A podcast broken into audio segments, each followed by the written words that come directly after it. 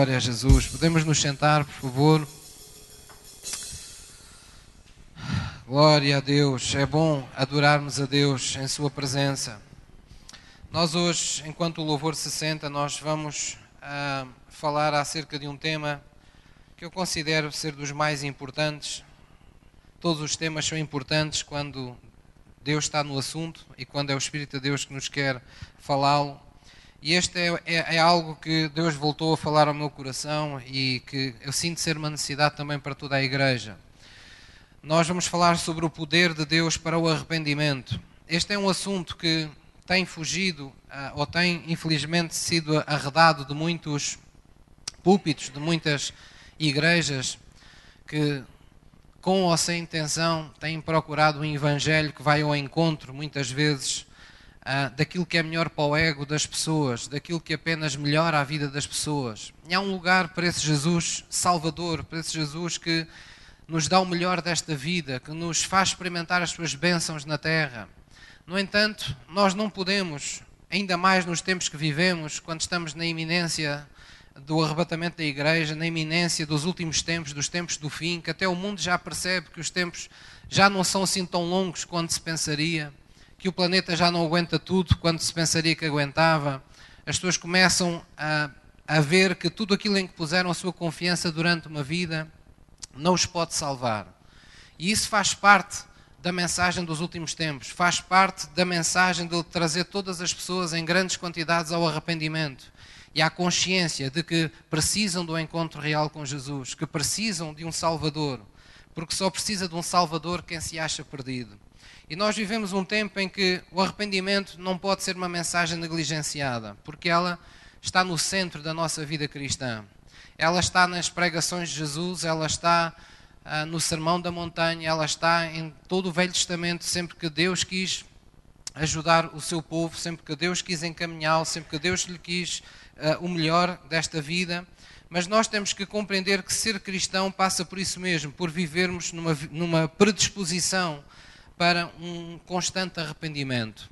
Isto não é para ser levado de uma forma dramática, não é para nós andarmos a viver de culpa atrás de culpa, sempre sentirmos condenados por qualquer coisa que se faça, mas devemos viver numa predisposição ao arrependimento, tendo uma perspectiva positiva do arrependimento, ou seja, olhando para o arrependimento como ah, essa disposição sempre presente em nós de conformar tudo aquilo que nos é revelado por Deus como Sua vontade, conformar a nossa vida a isso ainda que para isso eu tenha que enfrentar dificuldades, ainda que para isso eu tenha que tomar decisões difíceis na vida, ainda que isso me pareça que vá causar no imediato algum embaraço, algum desgosto, alguma situação desagradável, ainda que pareça que vá trazer uma aparente insegurança uh, no meu relacionamento com outras pessoas, sempre que a vontade de Deus está em causa, o verdadeiro cristianismo não a põe como uma opção, mas a põe como uma condição ou como uma, uma vontade a ser observada.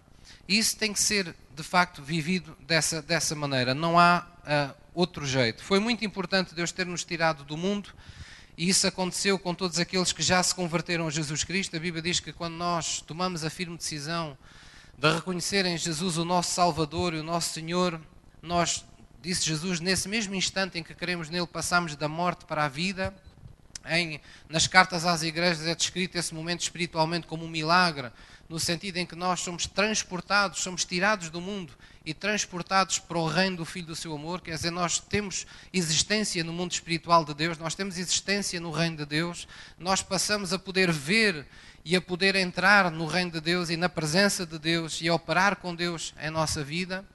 E isso foi muito bom e foi muito importante, Deus nos ter tirado do mundo, mas não é menos importante Deus agora tirar e nós permitirmos que Ele tire o que o mundo tem deixado de mal na nossa alma. O nosso espírito foi santificado, mas a nossa alma, a nossa maneira de pensar, a nossa maneira, o nosso estilo de vida, os nossos hábitos, uh, os nossos sentimentos, às vezes até a nossa vontade ainda tem manias próprias da outra vida que nós não tínhamos com Cristo. E é preciso nós termos essa predisposição e essa seriedade de compreendermos que precisamos de ser constantes na presença de Deus, que precisamos levar as coisas a sério, que se é para nos convertermos, é para nos convertermos a 100%. Se é para obedecer à vontade de Deus, não pode ser a 98% nem 99%, porque isso ainda se chama desobediência. Temos que obedecer na plenitude. Se queremos ter a plenitude de Deus numa vida de aliança, temos que nos consagrar plenamente a Ele. E essa é a linguagem da Bíblia. Chegai-vos a mim em inteira certeza de fé. Deus sempre nos convida, Deus sempre nos, nos eh, eleva à fasquia no sentido de que se nós queremos experimentá-lo a sério em nossa vida, nós temos que colocar toda a nossa carne no assador. Ele diz: Se me queres encontrar, tens que me buscar com toda a tua alma, com todo o coração, com todas as tuas forças, com todo o teu pensamento. Quer dizer, Deus espera que naquilo que você é capaz de fazer, dê o seu melhor. Porque sempre que Deus pensou em nós, Ele deu o seu melhor. E sempre que Deus pensar em si e em mim, Ele garante que tem o melhor reservado para nós. Mas Ele exige essa sinceridade, Ele exige essa integridade de nós para com Ele. Posso ouvir uma mãe? Então, num mundo como este, onde nós vivemos, só o Espírito de Deus pode tornar uh, um assunto como o arrependimento, que normalmente é temido, é indesejado, é posto de parte, como algo libertador para nós, algo que nós queremos para a nossa vida. E geralmente isso acontece quando já estamos demasiado impacientes e insatisfeitos com a vida que levamos. Muitas vezes Deus deixa que as coisas fiquem assim em banho-maria na nossa vida para que chegue a um ponto em que a gente dê um murro na mesa, um murro espiritual, vamos dizer assim, não é? Deus não é adepto da violência, mas o que eu quero dizer é que Deus às vezes espera que uma ira santa nos desconcerte por dentro, que, que, que nós cheguemos à conclusão de que não podemos viver com orações insípidas. Não podemos viver sem hábitos de oração. Não podemos viver sempre cocheando entre dois pensamentos, entre dois caminhos, sempre tornando a vontade de Deus uma opção que umas vezes ora fazemos, outras vezes não fazemos.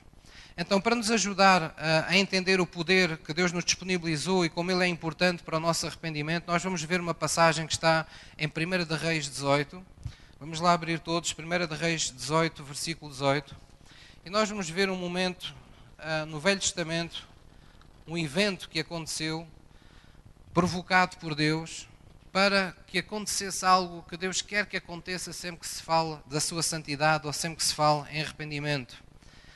Sempre que Deus manifesta o seu poder de uma forma sobrenatural, e muitos cristãos desejam esse poder sobrenatural, mas não entendem o porquê da sua vinda. Pensam que o poder sobrenatural é para embelezar a nossa vida, é apenas para resolver as coisas que não estão bem na nossa vida. Mas quando Deus liberta o seu poder, quando Ele manifesta o seu poder sobrenatural, Ele vai exigir decisões da nossa parte.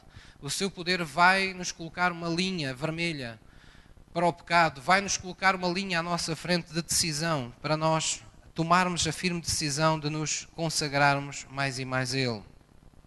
Vamos ver então em 1 de Reis 1 de Reis 18, no versículo também uh, ah, 18, e antes de nós lermos esta, esta passagem para aquelas pessoas que por qualquer motivo não, não a conhecem, apenas contextualizar, nós, uh, nós não, este, este, nesta altura o povo de Deus vivia num, numa, num tempo em que Deus teve necessidade de chamar um profeta chamado Elias, um seu profeta, para confrontar o seu povo e, e, e trazê-lo de novo para dele. Porquê? Porque o povo estava debaixo do reinado de um homem chamado Acabe, que reinava sobre Israel, que reinou cerca, se não estou erro, cerca de 22 anos sobre Israel, enquanto que Asa governava sobre Judá, sobre Israel governava este, este, este homem chamado Acabe. E a Bíblia diz que Nunca antes um antecessor, um rei antes deste homem, fez tanta coisa má aos olhos de Deus. Diz que ele não só persistiu em pecados que eram corrosivos, que eram afrontas a Deus, como ainda ousou casar com uma mulher chamada Jezabel, filha de um rei de um povo que lhe era, era proibido ele se relacionar, quanto mais casar com essa, com essa, com essa, com essa etnia, com essas pessoas. E além disso, como se não chegasse, ainda serviu e se tornou adorador de Baal, quer dizer, um, de um falso Deus. Ele trocou o Deus de Israel por um altares a uns falsos deuses. Então, à sua volta, começaram a surgir centenas de, de seguidores e de profetas de Baal e de outros, e de, e de outros falsos deuses que viram ali uma oportunidade para para de alguma forma estarem seguros e criarem ali o seu próprio reinado. Isto trouxe grande maldição sobre o povo de Deus. Porque sempre que os líderes pecam, o povo de Deus sofre por isso. por estar debaixo da sua autoridade. Então Deus, por amor ao seu povo, chamou Elias para pôr todas as coisas no seu devido lugar. E no versículo 18 nos diz o seguinte, em 1 de Reis 18, versículo 18 diz-nos, Então disse ele, versículo 17, diz, E sucedeu que vendo Acabe Elias disse-lhe, És tu o perturbador de Israel? Então disse ele, Eu não tenho perturbado Israel, disse Elias, mas tu e a casa de teu pai, porque deixaste os mandamentos do Senhor e seguiste a Balaim. Agora, pois, manda reunir-se a mim todo o Israel no monte Carmelo, como também os 450 profetas de Baal e os 400 profetas de Azará, que comem da mesa de Jezabel. Então Acabe convocou todos os filhos de Israel e reuniu os profetas no monte Carmelo. E então Elias chegou a todo o povo e disse: Até quando cocheareis entre dois pensamentos, ou entre dois caminhos, em algumas Bíblias? Se o Senhor é Deus, seguiu, e se Balaal, então seguiu. Porém, o povo nada respondia. Então disse Elias ao povo: Só eu fiquei por profeta do Senhor, e os profetas de Baal são 450 homens. Deem-se-nos, pois, dois bezerros, e eles escolham para si dois bezerros, e dividam em pedaços e o ponham sobre a lenha. Porém, não lhe coloquem fogo, e eu prepararei o outro bezerro, e o porei sobre a lenha, e não, não lhe colocarei fogo. Então invocai ao nome do vosso Deus, de Baal, e eu invocarei o nome do Senhor. E há de ser que o Deus que responder por meio de fogo, esse será Deus. E todo o povo respondeu, dizendo: É boa esta palavra. O povo viu na ousadia de Elias, viu justeza, viu integridade. Ele percebeu que aquilo era um, uma coisa justa. Como quem diz, era um tira-teimas. Ok, vamos de uma vez por todas acabar com esta indefinição. Vamos ver então quem é o verdadeiro Deus. Está-se alimentando ah, tudo, todas essas falsas doutrinas, então vamos pôr tudo isso à prova. Então diz que, de seguida, Elias disse para eles fazerem o seu, serem eles a levantarem o seu primeiro altar, eles puseram as suas carnes, fizeram os seus holocaustos, diz que eles saltavam em cima daquele altar, faziam palhaçada que nunca mais acabavam, aclamavam em alta voz, uma grande gritaria, um grande, desculpem, mas um grande cagaçal, e nada acontecia. Feriam-se, e, e, e cortavam-se, uh, imolavam-se, derramavam sangue, querendo com isso mostrar enorme sacrifício e, e pacto de sangue, invocando o seu Deus. E diz que profetizaram durante toda uma manhã, esses profetas de Baal. Eles não paravam de falar em nome de Deus, parecia que tudo estava bem ali. Mas a verdade é que nada aconteceu naquele altar. Então chegou a vez de Elias, e Elias fez algo tremendo. Diz no versículo no versículo uh, uh, 30 o seguinte: Então Elias disse a todo o povo: Chegai-vos a mim. E todo o povo se aproximou de Elias. E a primeira coisa que Elias fez foi e restaurou o altar do Senhor que estava quebrado. Elias, a primeira coisa que fez foi restaurar o altar que Deus havia instituído para os sacrifícios. Isto fala-nos de nós, irmãos. Isto fala-nos que se nós queremos ver o poder de Deus, nós temos que permitir a nossa restauração, nós temos que permitir que haja transformação em nós. nós. Se nós queremos ver o poder de Deus fazer mais e mais em nossa vida, nós temos que nos preparar para estar na presença, na presença de Deus. E depois diz no versículo, no versículo 36, diz, e sucedeu que no momento de ser oferecido o sacrifício da tarde, o profeta Elias se aproximou e disse, Ó Senhor Deus de Abraão e de Isaac e de Israel, manifeste-se hoje que tu és Deus em Israel e que eu sou teu servo e que conforme a tua palavra fiz todas estas coisas. Ele pôs diante do altar, depois de ter colocado as carnes, para que não restassem dúvidas, porque não era permitido uh, ninguém induzir fogo naquela, naquela fogueira, vamos dizer assim. Elias, para tornar a coisa ainda mais sobrenatural, mandou regar-se, derramar cântaros e cântaros de água sobre as carnes, sobre as madeiras, construiu, fez um rego à volta daquele altar e mandou fazer isso três vezes. Quer dizer, não apenas, não apenas passou uma primeira água, mas derramou a mesma quantidade de água três vezes. De tal maneira diz que a água corria do altar, escorria e enchia aquele rego à volta do altar. Ora, nós quando queremos que fazer uma fogueira não vamos pôr água no carvão ou na madeira. Nós escolhemos palhas secas, é ou não é verdade? Então o que Elias ali estava dizendo é: não tenham dúvidas algumas que o fogo aqui tomar conta deste sacrifício não é posto por mãos de homens, mas é posto pelo poder de Deus. E diz aqui no versículo 37: Responde-me, Senhor, responde-me para que este povo conheça que tu és o Senhor Deus e que tu fizeste voltar o seu coração. Então, diga comigo, então caiu o fogo do Senhor e consumiu o holocausto e a lenha e as pedras e o pó e ainda lambeu a água que estava no rio. Quer dizer, o calor era tanto, não é? Que o fogo até fez desaparecer aquela água que ali estava a mais. E diz a seguir: O que vendo todo o povo caíram sobre os seus rostos e disseram: Só o Senhor é Deus. Só o Senhor é Deus.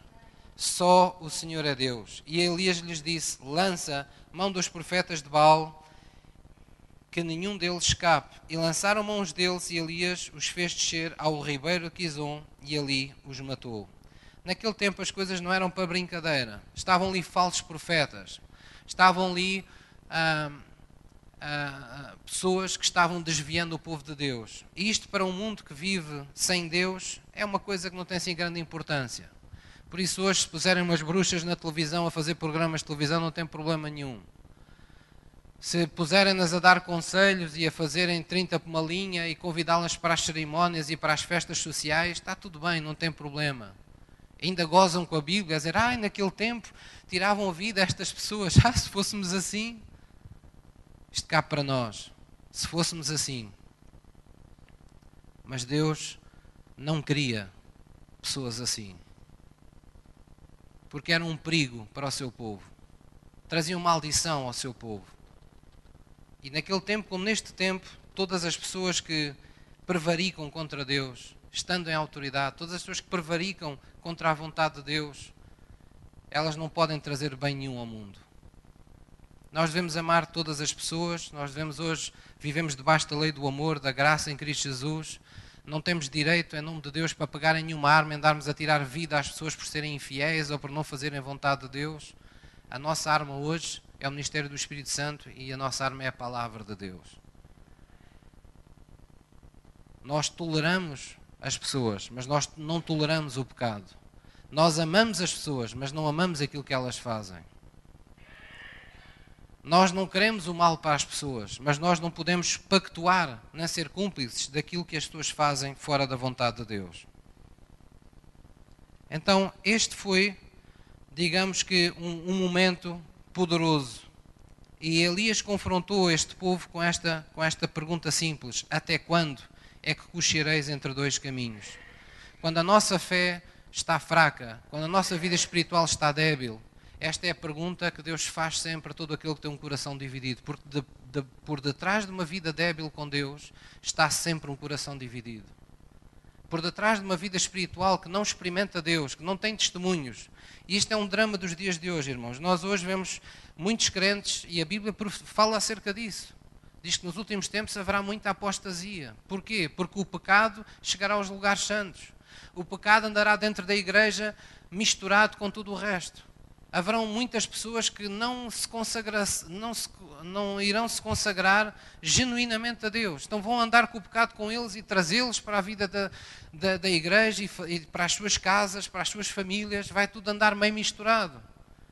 E é por isso que quando vier uh, o juízo, Deus vai limpar primeiro a sua casa. É por isso que a Bíblia fala-nos de, de uma forma séria não é? que nos últimos tempos muitos apostarão, apostatarão da fé Quer dizer, abandonarão a fé cristã. O que é que está na base disto?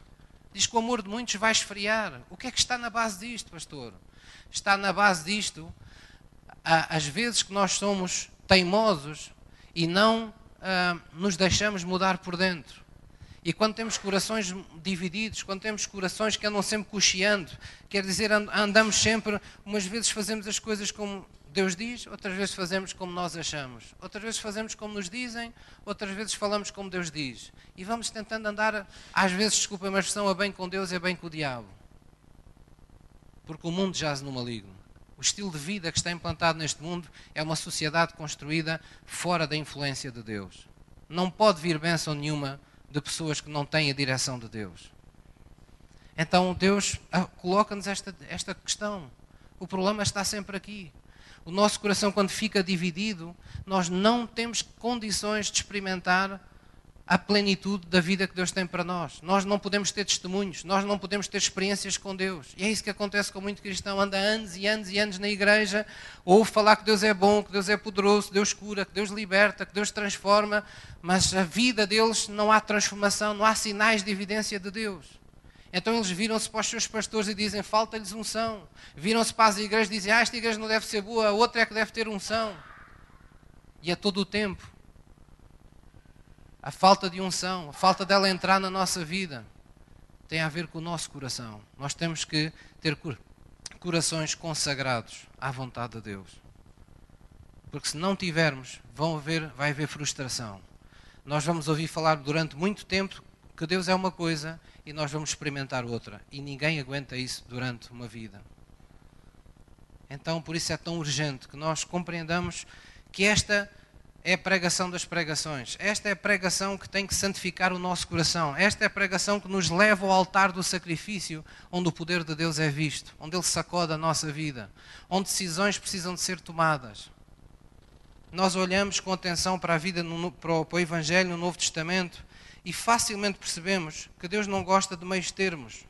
Deus não gosta de meias verdades. Deus não gosta de meios compromissos. Jesus disse aos seus discípulos: se o sal for insípido, para nada mais presta senão para ser lançado fora e ser pisado pelos homens. Mas não foi para isso que Deus tornou a igreja o sal da terra.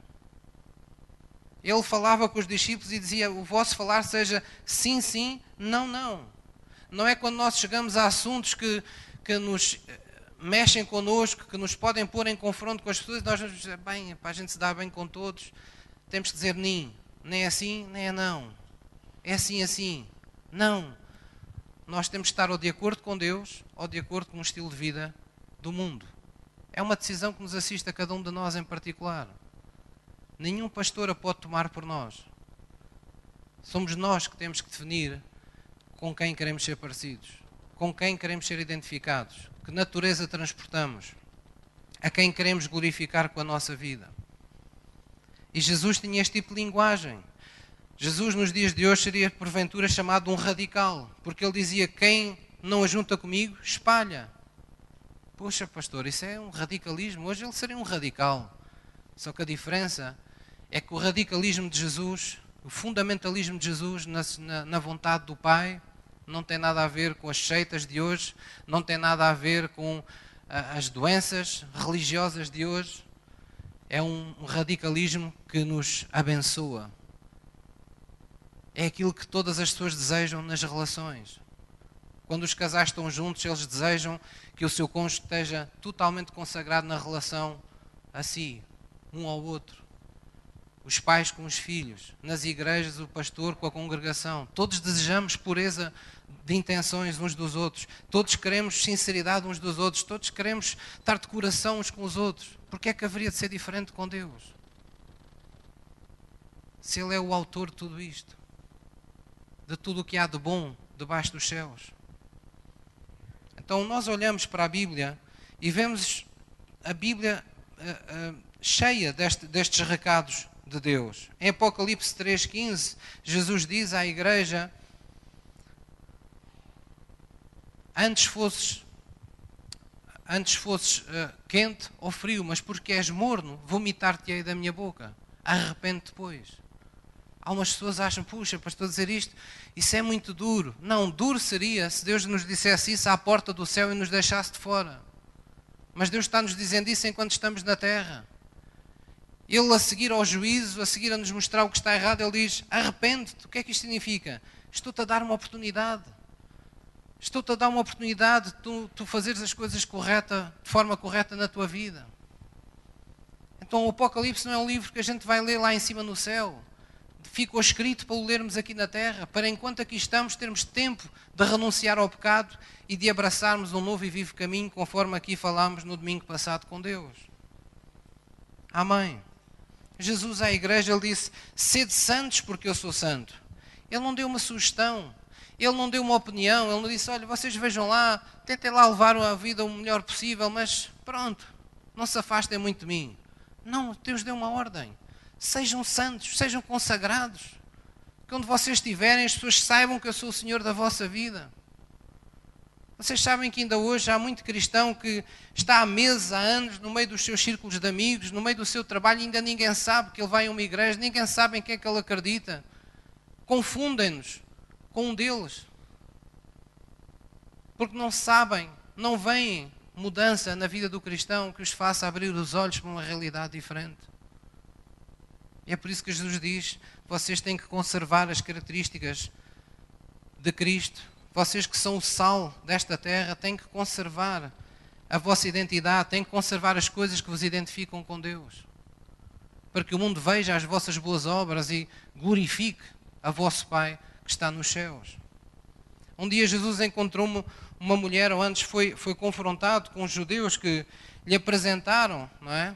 uma, uma mulher aos seus pés e vinham pegando nela brutamente e lançaram-na de qualquer maneira para o chão, à frente de Jesus, e logo estavam pegando em pedras e incitaram Jesus: Mestre, como é que é? A lei nos diz que as mulheres que são apanhadas em ato adulterante têm que morrer apedrejadas. O que é que tu dizes? E nós ficamos comovidos quando, e bem, quando vemos o coração compassivo de Jesus, em não se juntar àqueles que a julgaram. Jesus sabiamente afastou a iminência, o perigo iminente daquela mulher ser sumariamente julgada e morta, sem direito a uma oportunidade de arrependimento.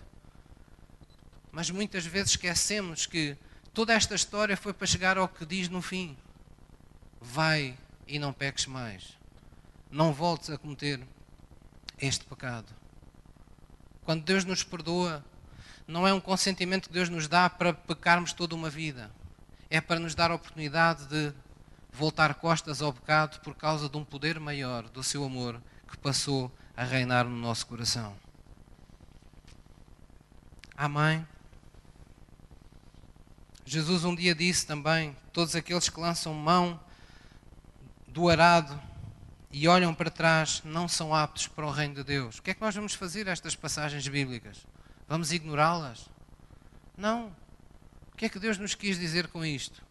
Que haverá alturas na nossa vida em que já estamos de tal maneira consagrados, de tal maneira já nos consagramos como servos, já nos foi revelado o suficiente de Deus para não ser mais altura na nossa vida dizermos não a Deus. E nós temos de ter consciência disso.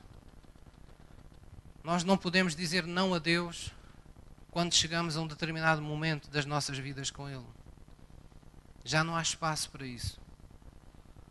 É por isso que em Apocalipse diz que virá um tempo em que aqueles que se sujam devem sujar ainda mais, porque já não vale a pena quererem ser diferentes. Mas aqueles que começaram por querer levar uma vida agradável a Deus, então esses acelerem o passo. Esses queiram ser cada vez mais parecidos com Jesus. Porque quando as coisas pioram, quando as coisas se tornam humanamente incontroláveis, só um poder sobrenatural nos mantém de pé à espera de Jesus Cristo. E esses são os tempos que nós estamos a entrar neles. Estes são os tempos em que nós estamos, desculpem uma expressão, que nem os caracóis. Vocês, quem é que está aqui que sabe como é que se fazem caracóis?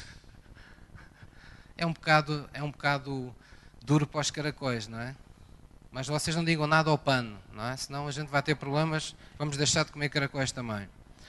Mas os caracóis, não é? Tem que se pôr, como um bom algarvio, eu conheço isso bem, desde miúdo. Tem que se pôr numa panela com água fria, ela não pode estar quente, a água tem que estar fresquinha, eles são metidos lá dentro e depois o lume baixinho, aquilo vai aquecendo devagarinho. Para quê? Para obrigar o caracol a sair da casca, iludi-lo, pensando que ele pode sair dali. Quando ele está bem esticadinho e sair de fora da casca, ele, já a água está quente demais e fica assim, fica fora da casca, mais fácil de ser consumido. E está chegando o tempo em que Deus está aquecendo a panela dos caracóis. O mundo estava frio e o mundo está a começar a sentir as coisas a aquecerem, estão a começar a pôr a cabeça de fora. Só que Deus não nos preparou uma panela de morte, que nem aquela panela de comida envenenada do Velho Testamento. Quando Deus aquece os tempos, quando Deus permite as coisas que estão acontecendo na iminência destes tempos não é nada que já na Bíblia não esteja escrito para nosso conhecimento. Ele não nos quer deixar morrer lentamente dentro da panela. Ele quer que nós possamos sair a tempo, antes de ser tarde demais. E é por isso que nós temos um livro como a Bíblia, mas ainda temos um livro de revelação chamado Apocalipse. Para nós percebermos que ainda há um livro a terminar que nos dá uma última oportunidade, um último aviso, um último apertão. Porque infelizmente nós, na nossa natureza humana, precisamos em muitos momentos de nos sentirmos apertados, confrontados, para nós podermos tomar decisões sérias na nossa vida. Costuma-se dizer que enquanto tudo está bem, ninguém muda nada na sua vida, mas quando vem uma crise, não é? As pessoas estão predispostas à mudança, as pessoas estão predispostas a tomar rumos diferentes em sua vida. Então é muito importante nós compreendermos isso. Posso ouvir uma mãe? Nesta passagem que nós estamos aqui a ler em Reis, em 1 de Reis, isto faz-nos lembrar de facto o que Deus nos preparou em Cristo. Nós uh, temos de nos lembrar que hoje uh, os cristãos são confrontados com a, com a, tentação de viverem como que uma dupla personalidade, não é? Às vezes até parece que, se, que o cristão é bipolar. Eu passo a explicar é, é, esta palavra tem este fim de nos ajudar a sair desta situação, deste cochear entre dois caminhos. Eu vou-vos dar alguns exemplos práticos. Por vezes, o cristão é tentado a ser uma pessoa quando está no meio das pessoas e a ser uma pessoa completamente diferente quando não está à vista das outras pessoas. Às vezes, à frente das pessoas, nós tentamos manter um determinado padrão, até de moralidade, mas quando estamos absolutamente sós em, em, nós mesmos, nós por vezes temos a tentação, muitos têm a tentação, inclusive, de se tornar autênticos animais, autênticos bichos irracionais. Por vezes, as pessoas são umas, é um, são um tipo de pessoas quando estão com a sua família, mas são uma pessoa completamente diferente quando está com os seus amigos. Com isto eu não quero dizer que não hajam diferentes estados de alma, não hajam diferentes estados de, de alma que a pessoa tenha, que haja mais a vontade para uma pessoa ter determinado tipo de brincadeiras. Não é disso que eu estou a falar. Estou a falar de termos uma personalidade completamente diferente, de passarmos de santos a perversos, de passarmos de pessoas que, quando sentimos alguma liberdade ou não nos sentimos vigiados pelas pessoas que nos são mais chegadas, achamos no direito de poder fazer tudo o que nos dá na, na cabeça mesmo que isso esteja contra a vontade de Deus. Nós temos pessoas e somos tentados, enquanto cristãos, a ser uma pessoa enquanto estamos no círculo da igreja, num dia de culto, e sermos outra pessoa completamente diferente quando estamos no meio das pessoas do mundo. É óbvio que no mundo eu tenho que tolerar a forma como as pessoas são, o falar que elas têm, as, as coisas que, que fazem. Eu, eu, eu, antes de me converter a Cristo, eu até podia ter seguido uma vida de comediante, porque eu tinha centenas de anedotas que, que estava permanentemente contando, de todos os tipos que vocês possam imaginar. E quando me converti a Cristo, eu perdi mais de dois terços dessas anedotas, tive que riscar do, do meu, do meu, digamos, do, do meu, do meu repertório, exatamente. Isto porquê? Porque Deus não nos deixa de dar sentido de humor mas há coisas com as quais não é mais possível brincar. Há humor negro, há, entre outros humores, que Deus não nos permite mais uh, alimentar isso. Há um humor demasiado baixo, demasiado perverso, demasiado imoral, que nós não podemos alimentar enquanto cristãos. Mas podemos continuar a ter piadas agradáveis, podemos contar coisas que, nos, que são engraçadas na mesma. Mas há uma mudança que tem que acontecer. E por vezes, quando nós estamos no círculo de, dos, dos, cristãos, nós às vezes tem aquela sensação que quando passamos a porta, parece que nos cai um manto de, de santidade e nós temos o bom trato com toda a gente. Mas alguns saem à porta da igreja, entram em casa, ou entram num círculo de amigos, ou vão ter com alguém que tem combinado para fazer qualquer coisa e são capazes logo de cortar as pessoas ao meio com as suas palavras, fazer tudo e mais alguma coisa. E eu pergunto: em quem é que Deus deve confiar? Qual das duas pessoas que você aparenta ser é verdadeira? Qual delas é a regra e qual delas é a exceção? Às vezes nós, não por maldade, mas por vício, quer dizer, estamos viciados nessa maneira de estar. Somos pessoas que somos tentadas a ter momentos de, em que vivemos numa, numa grande fé, não é? Parece que temos toda a fé do mundo connosco, e outras em que parece que nos comportamos como se não conhecêssemos Deus.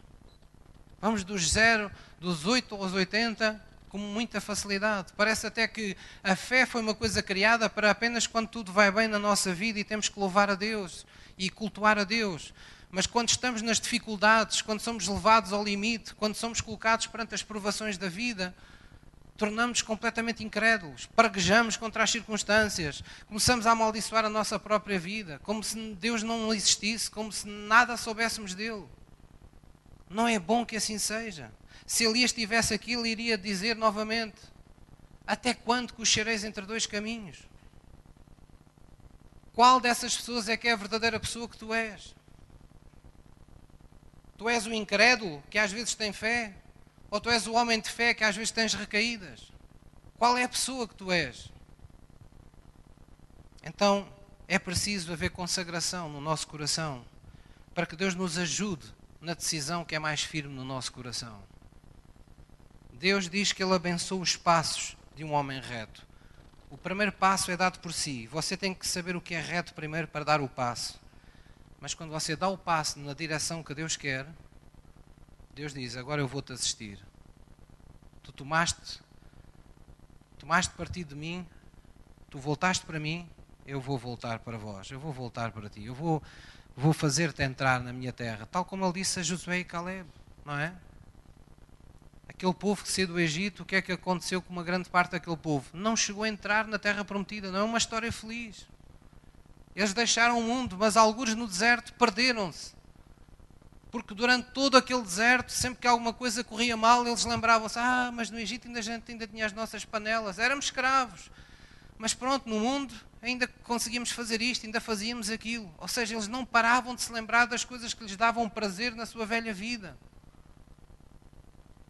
E quando a gente tenta levar o prazer da velha vida connosco para uma nova vida com Deus, dá desastre. Vamos ter portas fechadas à nossa frente quando as coisas vierem, os momentos decisivos da nossa vida espiritual, quando vierem os momentos em que temos que remover as montanhas da nossa vida, elas não se irão remover. E foi por isso que Josué e Caleb calaram todo aquele povo, porque eles tinham vivido no outro espírito desde que saíram do Egito.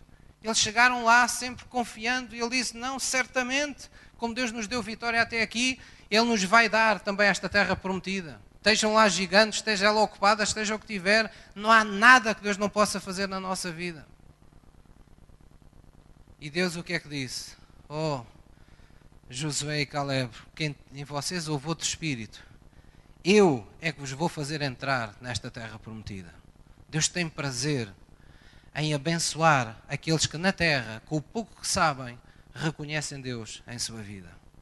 Por isso Jesus disse: àquele discípulo que precisava de tocar, precisava de ver para crer, ele disse: Muitos irão crer sem nunca terem visto.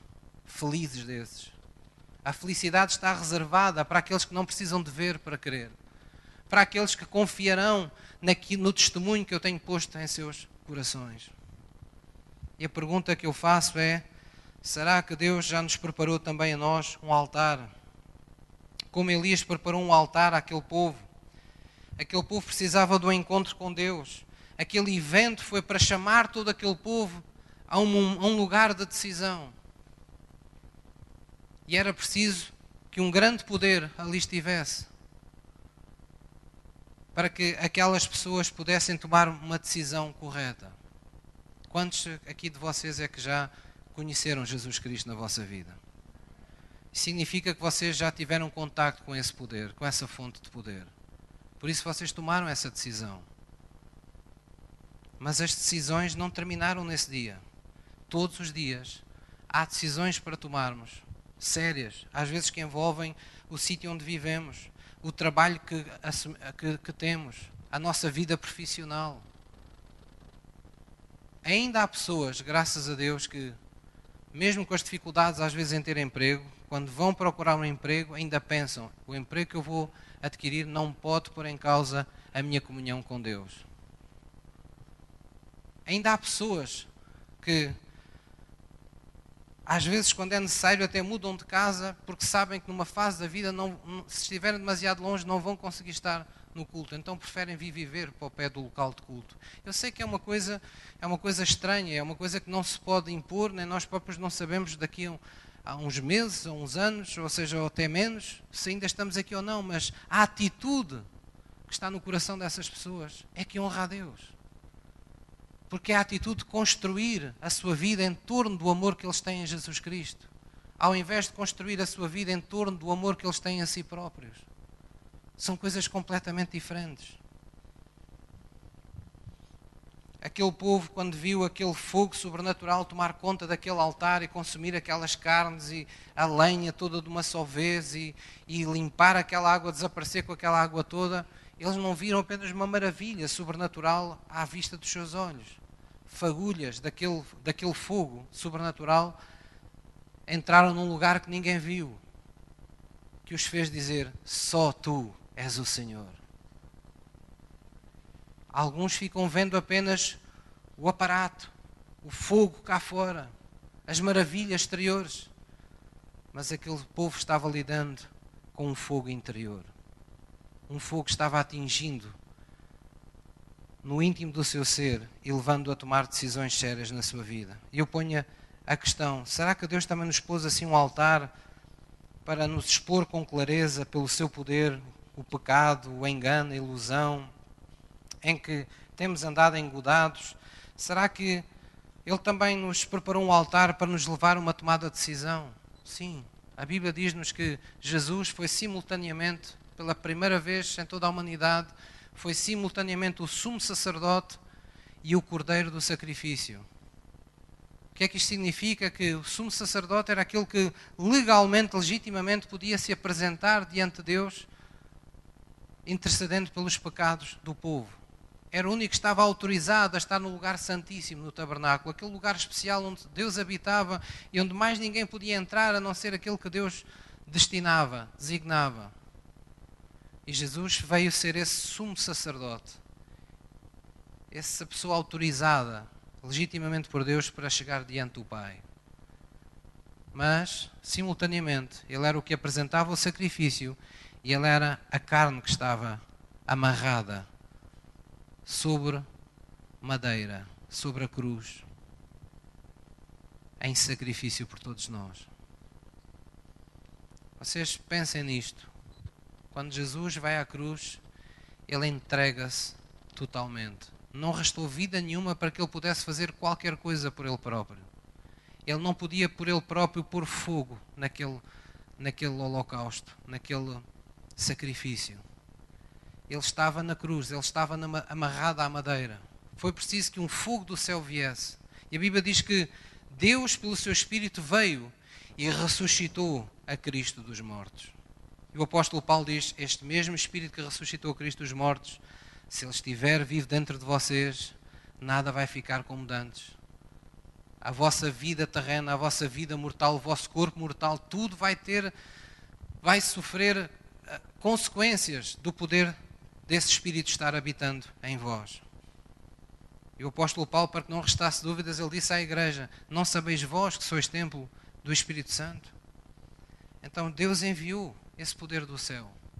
Para quê? Para que nós tivéssemos essa oportunidade de, pelo poder de Deus, vermos expostos todo o pecado, toda a hipocrisia das nossas vidas e podermos renunciar, podermos nos desligar por isso ele disse: Conhecereis a verdade e a verdade vos libertará.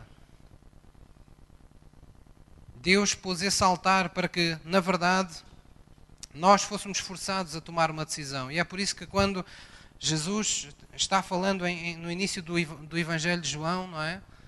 Ele diz que ele tem o cuidado de dizer: Deus amou o mundo de tal maneira que entregou o seu filho para o salvar. Eu não vim para condenar, eu vim para salvar. Mas a condenação é esta: o altar foi preparado, o fogo veio do céu, Deus consumiu as carnes.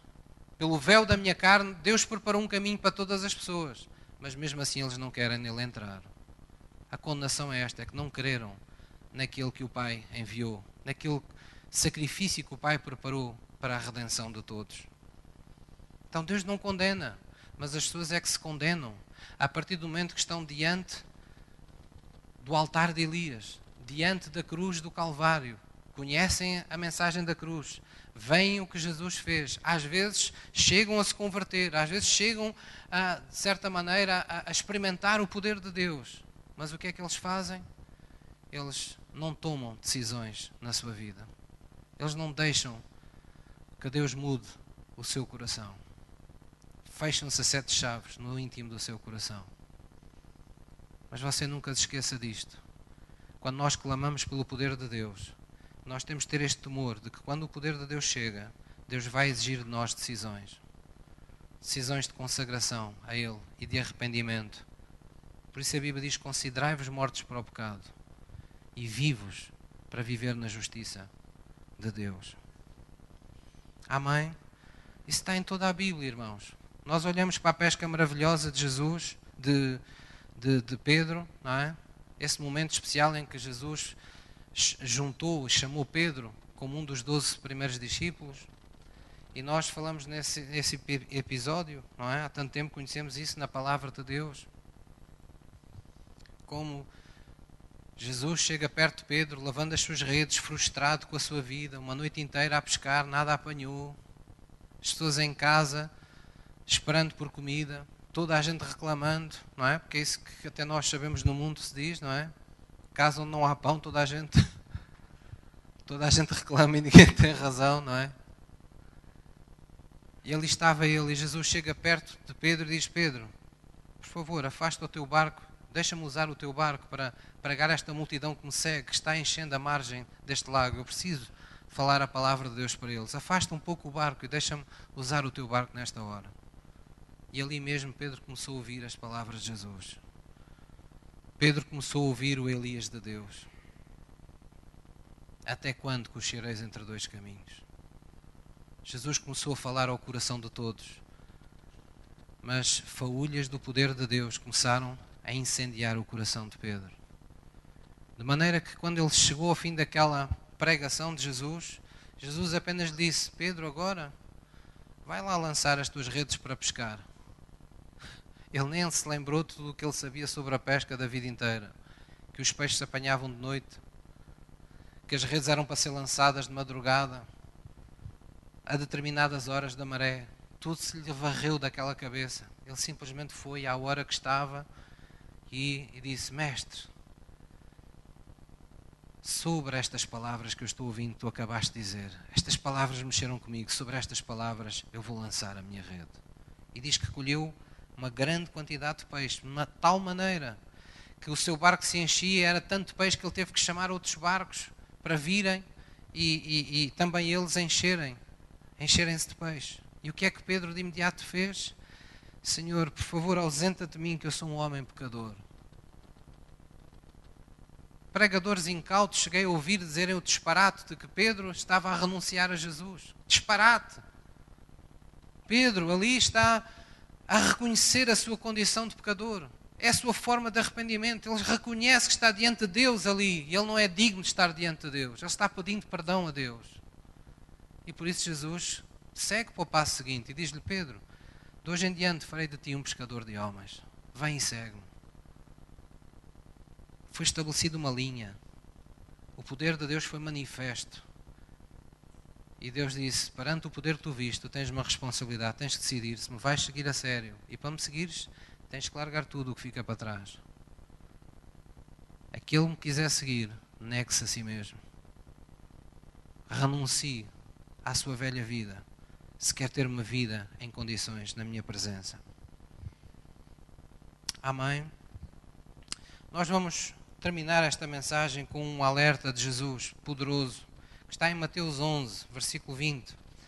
Vamos abrir em Mateus 11, versículo 20. O louvor pode me acompanhar aqui em cima, retomando a sua posição. Mateus 11, versículo 20. Jesus fez um alerta. Um alerta ficou registado nas Escrituras, um alerta que passa muitas vezes despercebido à igreja. Deus já enviou o poder do Espírito Santo à sua e à minha vida para que haja genuína consagração e antes disso para que haja genuíno arrependimento. Na verdade, o poder de Deus é a resposta, é aquela força que Deus preparou para lidar com as situações mais pecaminosas da nossa vida e deste mundo. Essa é a diferença entre as pessoas que apenas se refugiam nas suas boas obras e as pessoas que, se, além das boas obras que fazem, manifestam um poder sobrenatural de Deus em tudo aquilo que fazem. Quando nós fazemos apenas e só boas obras, as pessoas aplaudem-nos, as pessoas admiram-nos, as pessoas ah, acham, acham bem, ficam sensibilizadas, mas nada acontece com elas. Mas quando nós falamos Jesus e alguém conhece Jesus e muda por dentro. Quando nós impomos as mãos sobre o enfermo em nome de Jesus e ele é curado. Quando nós oramos pela libertação de uma família, perdão, e ela é liberta. As pessoas não apenas nos aplaudem, elas seguem a Jesus, porque houve poder. Em Mateus 11, versículo 20, Jesus faz este, faz esta, nesta passagem nós vamos ver o alerta que Jesus nos dá. Diz assim: Então começou ele, Jesus, a lançar em rosto às cidades onde operou a maior parte dos seus prodígios e não o não se haverem arrependido. O que é que Jesus estava reparando, irmãos? O facto de haverem cidades onde ele fez mais sinais e maravilhas do que em todo o resto do mundo e mesmo assim aquelas pessoas não se terem arrependido. Quer dizer que isto era importante para Jesus, para a sua missão. E no versículo 21 diz: Ai de ti, Corazim, que era uma dessas cidades religiosas. Ai de ti, Betsaida, outra cidade religiosa onde Deus fez sinais e maravilhas em catadupla. Porque se em Tiro e em Sidom, que eram cidades conhecidas pelo pecado, pela predominância do pecado, fossem feitos os prodígios que em vós, cidades religiosas, se fizeram, há muito que se teriam arrependido com saco e com cinza. Por isso eu vos digo que haverá menos rigor para Tiro e Sidom, para aqueles que estiveram em pecado e não viram tantos sinais e maravilhas, no dia do juízo, do que para vós. E tu, Cafarnaum, outra cidade religiosa, que te ergues até ao céu, serás abatida até o inferno, porque se em Sodoma, outra cidade pecaminosa, tivessem sido feitos os prodígios que em ti operaram, teria ela permanecido até hoje. Eu vos digo, porém, que haverá menos rigor para os de Sodoma no dia do juízo do que para ti, para ti, Cafarnaum. Então, nós, ao não conhecermos estas cidades, parece que ficamos um pouco limitados no entendimento, mas é por isso que Deus levanta pastores e levanta pessoas que nos expliquem, que nos tragam entendimento. Então, Jesus aqui o que está na verdade a fazer, ele está a distinguir estas, estas, estas cidades entre religiosas, aquelas onde a religião predominava, que eram uh, cidades onde havia muitos judeus, onde havia muita atividade espiritual, onde havia muitos templos, sinagogas, e estava distinguindo das cidades pecaminosas, conhecidas pelos pecados, como Tiro, Sidom, como Sodoma. E então, vocês lembram-se no livro de João, diz que se fossem escritos todos os sinais e maravilhas que Jesus fez, não cabiam, eram precisos livros que nunca mais acabavam. Nós às vezes podemos ficar com a ilusão, quando olhamos para a Bíblia, que Deus só fez os milagres, Jesus só fez os milagres que estão aqui, mas não, João realça. Estes foram aqueles, apenas aqueles que, por sua instrução, ficaram escritos. Mas houve muitos mais que não ficaram escritos.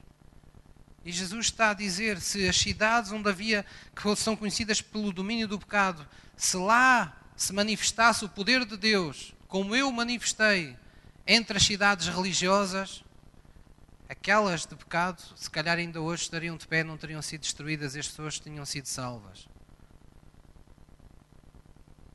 Mas Jesus está, de certa maneira, a nos dizer algo tremendo que às vezes pior que o pecado ainda é a religião. O que é que havia de errado com estas cidades religiosas? Eram cidades onde as pessoas estavam agarradas à sua religião, às suas tradições, aos seus rituais. De maneira que quando apareceram os milagres de Jesus, eles gostaram, eles seguiam, porque havia pão, havia peixe, eles contemplaram. Mas muitos não permitiram que a sua vida fosse transformada por Deus. Não mudaram as suas vidas perante os sinais que viram. Eles viram pessoas a serem perdoadas dos mesmos pecados que eles cometiam, mas eles nunca dobraram o seu joelho verdadeiramente e abandonaram os seus próprios pecados. Eles viam pessoas que haviam tomado opções erradas na vida serem abençoadas por Deus porque Deus lhes mostrou graça, porque eles mostraram arrependimento. Eles choraram, babirranho naquele dia, como alguns crentes em cultos emocionados. Ah, pastor, um mar de lágrimas, mas chegaram a casa no dia seguinte já estava tudo esquecido. A vida voltou a ser como era de antes. E esse é o pecado. O pecado é nós acrescentarmos os milagres de Jesus à vida errada que levamos. E não deixarmos que os pecados de Jesus falem mais alto dentro de nós. Por isso Jesus teve necessidade de em Mateus 7, 21 dizer: Nem todo o que me diz Senhor, Senhor entrará no reino de Deus mas apenas aquele que faz a vontade do meu Pai que está nos céus. Amém? Então isto deve nos trazer temor ao nosso coração.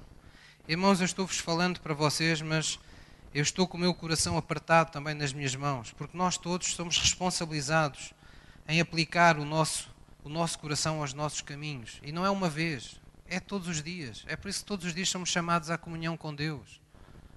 Vocês imaginem o que é a tristeza de nós andarmos anos com Deus e depois entrarmos numa qualquer etapa da nossa vida em que andamos afastados de Deus. É uma loucura. Termos nome que somos vivos estarmos a experimentar a morte, estarmos a, a nos colocar de novo no jugo da servidão, do medo, da maldição, de tantas coisas das quais já havíamos sido libertos. E hoje nós ainda encalhamos nas igrejas, no meio dos crentes, com tanto ciúme, com tanta inveja. Pessoas, quando se sentam à mesa, falam mal uns dos outros. Escarnecem de irmãos seus, por serem assim, por serem assado, por terem mais que eles, por fazerem menos do que eles, por fazerem isto, fazerem aquilo. Hoje há tanta gente que, ainda para dar a palavra, se transforma noutro tipo de pessoas. Fazem verdadeiros teatros. Eu sei do que estou a falar.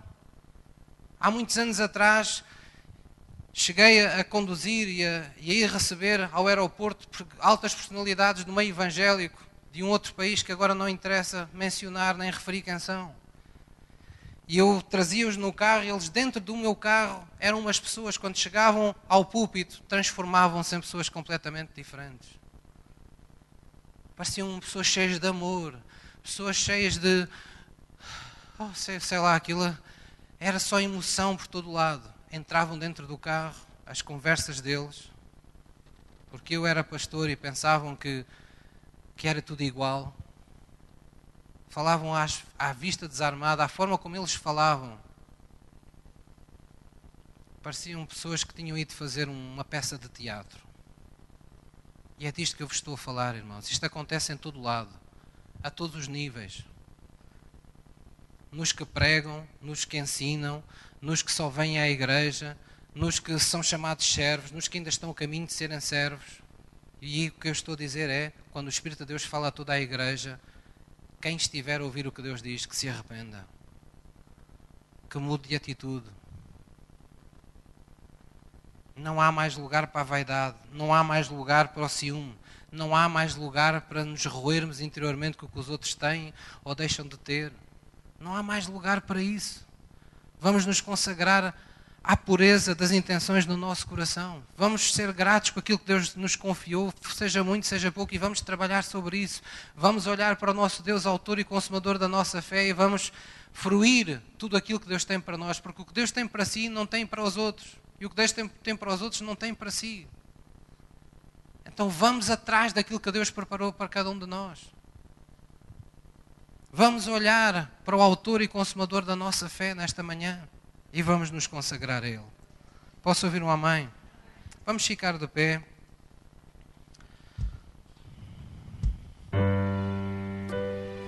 Glória a Jesus. Eu gostava de fazer, antes de nós adorarmos a Deus, eu gostava de fazer uma oração convosco. Eu gostava que baixássemos as nossas cabeças em reverência diante de Deus. Geralmente nós entramos numa música logo de adoração, mas nós agora vamos orar e depois a seguir vamos, vamos entrar num, num período de adoração. Eu gostava de vos convidar, porque sinto a presença de Deus aqui, sinto que o Espírito de Deus está aqui conosco desde o princípio. Eu quero vos dizer que tenho-vos trazido muitas palavras de Deus, mas que há determinadas palavras que nos se apossam de nós completamente, nos fazem sentir um ânimo ah, acima do que é normal. E eu sei que isso é unção. Eu sei que isso é poder que Deus está canalizando para aqueles que ouvem. Nós não somos nós que temos o poder, nós somos canais. Os que abrimos a boca em nome de Deus somos apenas o canal, a torneira que se abre. Mas a Bíblia diz que é Ele que faz com que rios de água viva fluam do nosso ventre. E Jesus foi claro: alguém tem sede deste Jesus, sacie-se, venha a Ele e beba. Então vamos fazer isso nesta manhã, irmãos. Vamos baixar a nossa cabeça em reverência diante de Deus.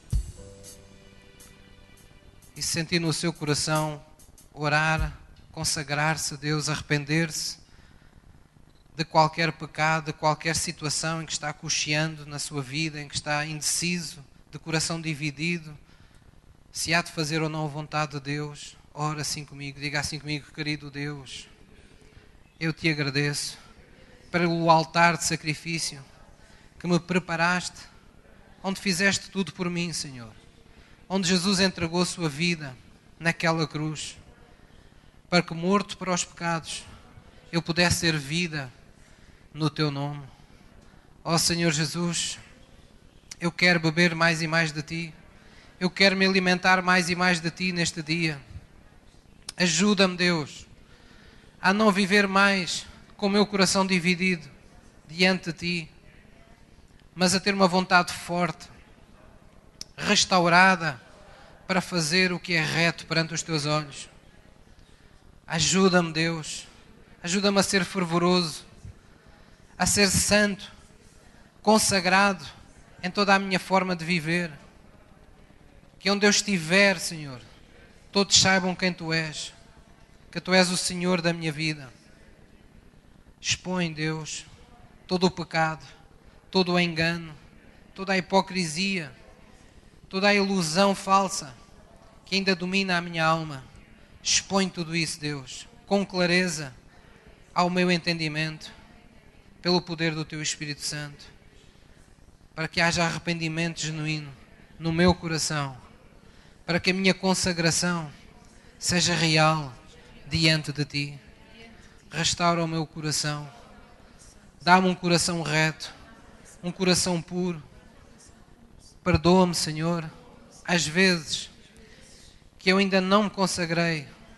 Perdoa-me aquelas áreas da minha vida onde eu tenho demorado em fazer a Tua vontade.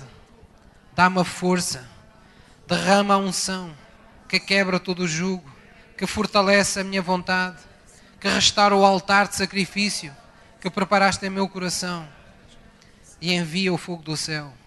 Manifesta mais uma vez o poder do teu Espírito Santo em minha vida nesta manhã, enquanto eu te adoro, em espírito e de verdade, Senhor. Vem, Santo Espírito, apossa-te de mim, implanta no meu coração o trono de Jesus Cristo e faz-me viver, faz-me desejar essa vida plena que me preparaste em Cristo. Em nome de Jesus. Em nome de Jesus. Vamos adorá-lo com este diz bem perto de ti. E vamos cantá-lo sentindo cada palavra, porque é verdadeiramente o nosso desejo. Amém bem perto de ti.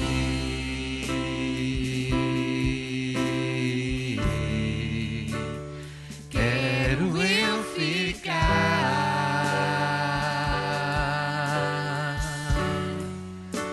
Tudo que sou entrego a ti. tua voz eu vou.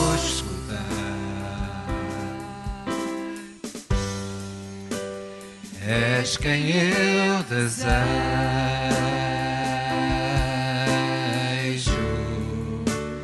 ninguém mais, Senhor.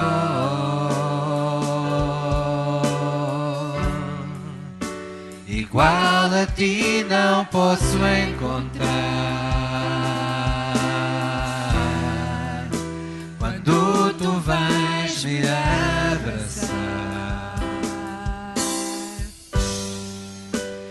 Mostra-me o caminho e leva-me a ti.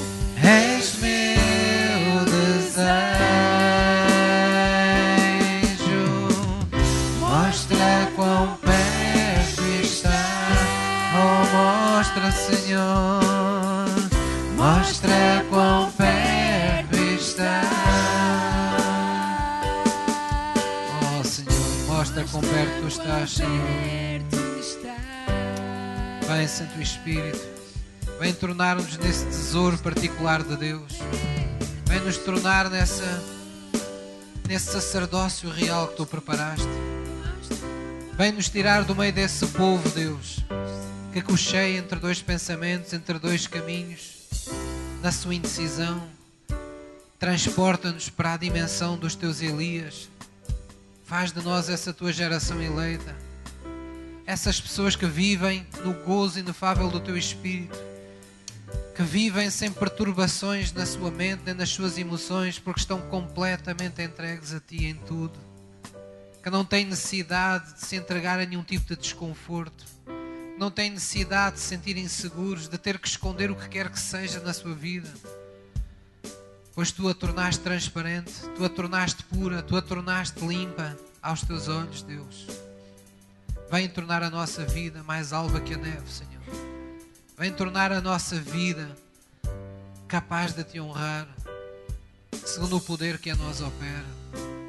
Nós te agradecemos, Deus, porque não há mais condenação para aqueles que estão em Cristo. Mas uma vez na tua presença, tu és tudo em nós, Senhor.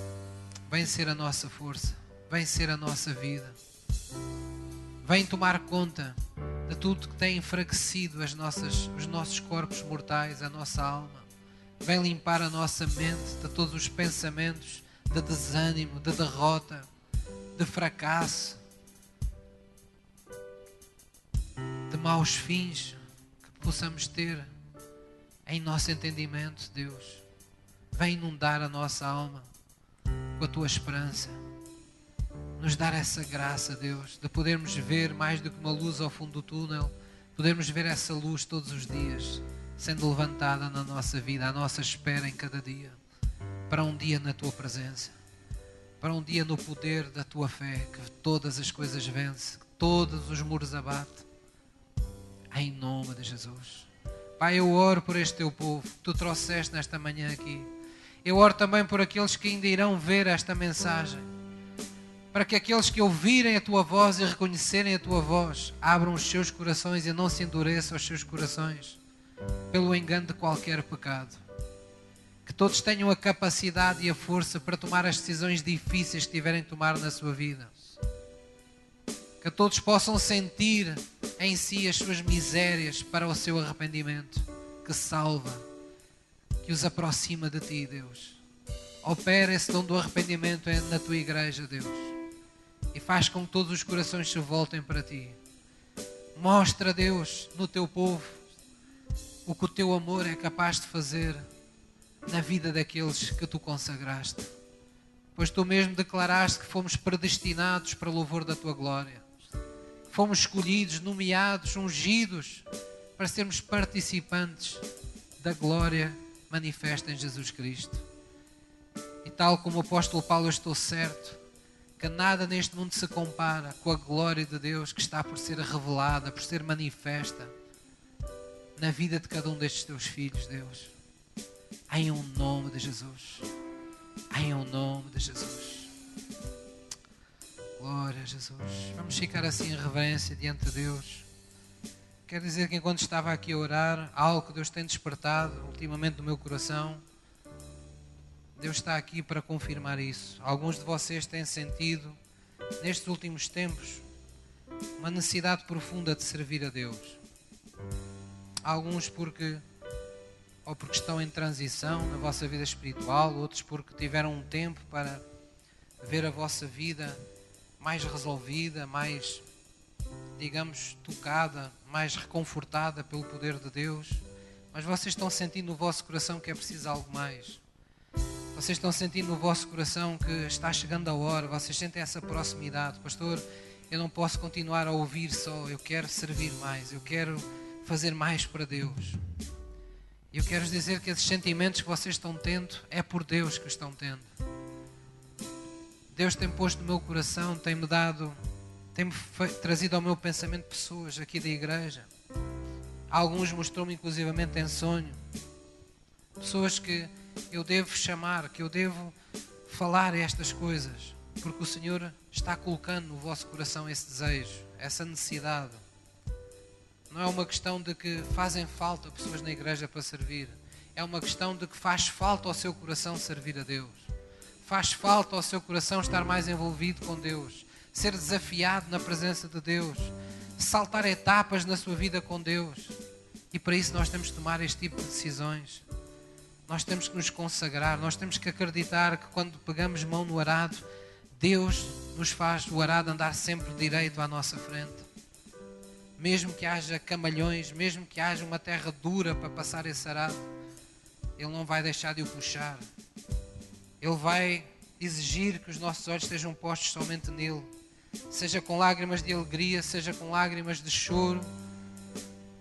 Deus está chamando, Deus está colocando o caminho à nossa frente. E Deus quer fazer isso. Deus tem-me falado acerca desta igreja. Deus tem mostrado que Deus vai fazer grandes coisas nesta igreja, mas não vai fazê-los apenas nas nossas emoções, numa, numa ocasião de um culto. Ele vai fazê-los pondo uma igreja a se mover, pondo uma igreja a caminhar sobre convicções de fé, sobre aquilo que ainda não vemos. E Deus precisa desses Elias, Deus precisa desses Calebes, Deus precisa desses Josués nesta geração que não tenham medo de assumir responsabilidade, não tenham medo de assumir compromisso. E por isso Ele promete que abençoará o nosso pão e a nossa água, tirará do meio daqueles que o servirem todas as enfermidades. O poder de Deus vai deixar de ser uma coisa que nós procuramos num evento. O poder de Deus vai ser uma realidade todos os dias da sua vida. Porque o poder de Deus está sempre com aqueles que o servem. Amém. Glória a Jesus por isso. Glória a Jesus.